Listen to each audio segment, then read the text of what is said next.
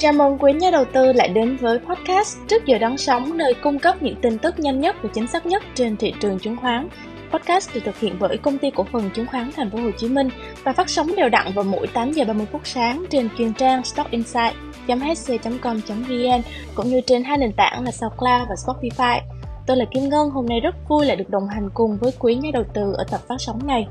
Trước khi chúng ta đưa vào phần nhận định thì cùng điểm qua một vài tóm tắt cho phiên giao dịch vừa qua. Cụ thể là chỉ số VN-Index kết phiên đã tăng 1,77 điểm lên mức 1.179,76 điểm. Sau giờ nghỉ trưa thì động lực tăng giá của thị trường đã có phần cải thiện hơn, tuy nhiên tổng quan nhìn chung thì vẫn còn yếu. Chỉ số VN-Index giao dịch dần co dưới tham chiếu trước khi đảo chiều tăng nhẹ, và lực cầu cũng đã hưởng ứng và kéo chỉ số có lúc tăng đến hơn 10 điểm. Tuy nhiên, ngay sau đó thì lực bán lại xuất hiện và VN-Index đã quay đầu thu hẹp về gần tham chiếu với kết phiên xanh nhẹ. Ghi nhận bộ đôi ngành ngân hàng là BID và CTG là hai mã dẫn dắt chỉ số và ở chiều ngược lại chúng ta cũng có VIX hay là VHM là hai mã gây áp lực lớn nhất đến VN-Index. Khởi đầu một tuần mới thì áp lực bán vẫn tiếp tục sau phiên tháo chạy cuối tuần trước là điều không quá bất ngờ đối với hầu hết các nhà đầu tư. Tuy nhiên, tâm điểm nằm ở sự trở lại của nhóm cổ phiếu ngành ngân hàng và chứng khoán, tiếp tục thắp lên tia hy vọng cho thị trường và không biết rằng tia hy vọng này có thể tiếp tục làm nên chuyện trong những phiên tiếp theo hay là không. Mời nhà đầu tư cùng lắng nghe quan điểm của khách mời chị Lương Duyên, chuyên viên phân tích và tư vấn đầu tư của chứng khoán HSC trước giờ giao dịch hôm nay. Em mời chị Duyên ạ. Dạ vâng, xin chào anh chị nhà đầu tư, xin chào Ngân. Rất vui được gặp lại mọi người trong chương trình podcast trước giờ đón sóng trong buổi sáng ngày hôm nay của HSC. Rất cảm ơn câu hỏi mà Ngân đã đặt ra cho Duyên về quan điểm thị trường của Duyên ở thời điểm hiện tại. Như anh chị nhà đầu tư cũng biết, đó là trong tuần trước, nhìn chung thì cả thị trường thế giới lẫn thị trường trong nước đều đã có xu hướng điều chỉnh đúng không ạ? Thị trường chứng khoán Mỹ với hai chỉ số Dow Jones và S&P 500 đều giảm hơn 2% và sập gãy đường MA50, mở ra những tiềm ẩn rủi ro cho pha điều chỉnh trong ngắn hạn của thị trường chứng khoán thế giới. Và điều này được lý giải bởi tâm lý nhà đầu tư suy yếu, sự gia tăng của lợi suất trái phiếu chính phủ dài hạn và rủi ro về sự hồi phục kinh tế tại Trung Quốc và liên thông với thị trường chứng khoán Mỹ thì thị trường chứng khoán Việt Nam trong tuần vừa rồi cũng là tuần giảm điểm khá là mạnh, giảm hơn 4,5%,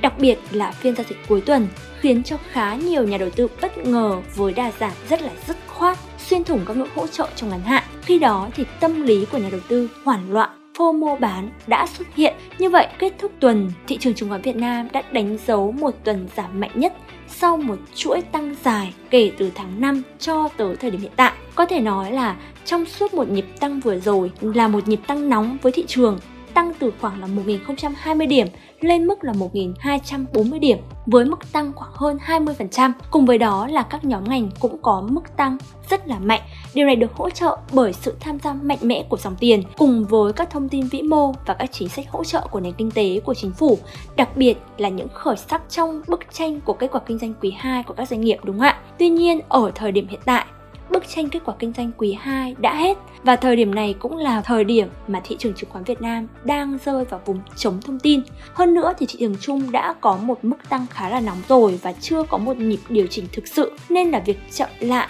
điều chỉnh sau nhịp tăng nóng là điều cần phải có, không sớm thì muộn. Và trở lại với phiên giao dịch đầu tuần ngày hôm qua, thì anh chị nhà đầu tư cũng thấy rất rõ đó là áp lực bán trên thị trường thì vẫn tiếp tục, vẫn xuất hiện sau một phiên tháo chạy ở cuối tuần trước là điều mà anh chị cũng không quá bất ngờ, đúng không ạ? Tuy nhiên thì chúng ta cũng sẽ thấy có sự chững lại của lực cung ở phiên giao dịch ngày hôm qua, không còn hiện tượng đua nhau bán như hôm trước nữa và đến phiên chiều thì cũng đã có lực cầu tham gia bắt đáy nhất định và điểm nhấn chính nằm ở đó là sự trở lại của nhóm cổ phiếu ngành ngân hàng và nhóm chứng khoán tiếp tục thắp lên tia hy vọng cho thị trường là điểm tựa cho tâm lý của nhà đầu tư. Theo đó mà tất cả các chỉ số trong phiên giao dịch ngày hôm qua đều tạm dừng đà giảm và tăng nhẹ về cuối phiên. Dù vậy thì mức thanh khoản kết thúc phiên ngày hôm qua đang ở mức dưới trung bình 20 phiên. Điều này vẫn đang cho thấy rằng là có một sự thận trọng nhất định của nhà đầu tư sau một phiên giảm mạnh trước đó. Do vậy, hành động vội vàng ở những phiên giao dịch đầu tuần có lẽ là điều mà anh chị nhà đầu tư cần chậm lại cho đến khi mà thị trường tìm được vùng cân bằng an toàn cho các giao dịch trong ngắn hạn trở lại cùng với các yếu tố hỗ trợ thị trường được thiết lập. Và thời điểm này thì anh chị nhà đầu tư vẫn nên ưu tiên với câu chuyện tái cấu trúc danh mục để quản trị rủi ro tốt hơn. Còn trong câu chuyện dài hạn và trung hạn thì thị trường chứng khoán Việt Nam vẫn còn rất hấp dẫn trong bối cảnh mà vĩ mô ổn định, các chính sách nới lỏng tiền tệ, chính sách tài khóa của chính phủ vẫn tiếp tục hỗ trợ tăng trưởng kinh tế, nên là những nhịp điều chỉnh mạnh như thời điểm hiện tại sẽ là thời điểm để anh chị dần chuẩn bị cho các hành động giải ngân thăm dò, đặc biệt là ưu tiên ở những mã cổ phiếu có cơ bản tốt, có triển vọng tăng trưởng trong tương lai. Dạ vâng, và đó là một vài những quan điểm về thị trường của Duyên ở thời điểm hiện tại. Cảm ơn chị đã lắng nghe, cảm ơn Ngân. Xin được cảm ơn những nhận định cũng như chiến lược đầu tư đến từ phía khách mời chị Lương Duyên. Như vậy thì phiên giao dịch vừa qua với câu chuyện điểm nhấn là thanh khoản chúng ta vẫn có thể thấy được tâm lý thận trọng gia chân với thị trường của nhà đầu tư, nhất là sau phiên giảm mạnh cuối tuần vừa rồi. Tương ứng theo đó thì nhà đầu tư chắc hẳn cũng suy đoán ra được phần nào chiến lược được ưu tiên trong thời điểm hiện tại vẫn là tái cấu trúc danh mục để quản trị rủi ro tốt hơn. Xin chào và hẹn gặp lại quý nhà đầu tư ở những phiên giao dịch tiếp theo với những thông tin thú vị và chính xác hơn về thị trường chứng khoán đến từ podcast trước giờ đón sóng.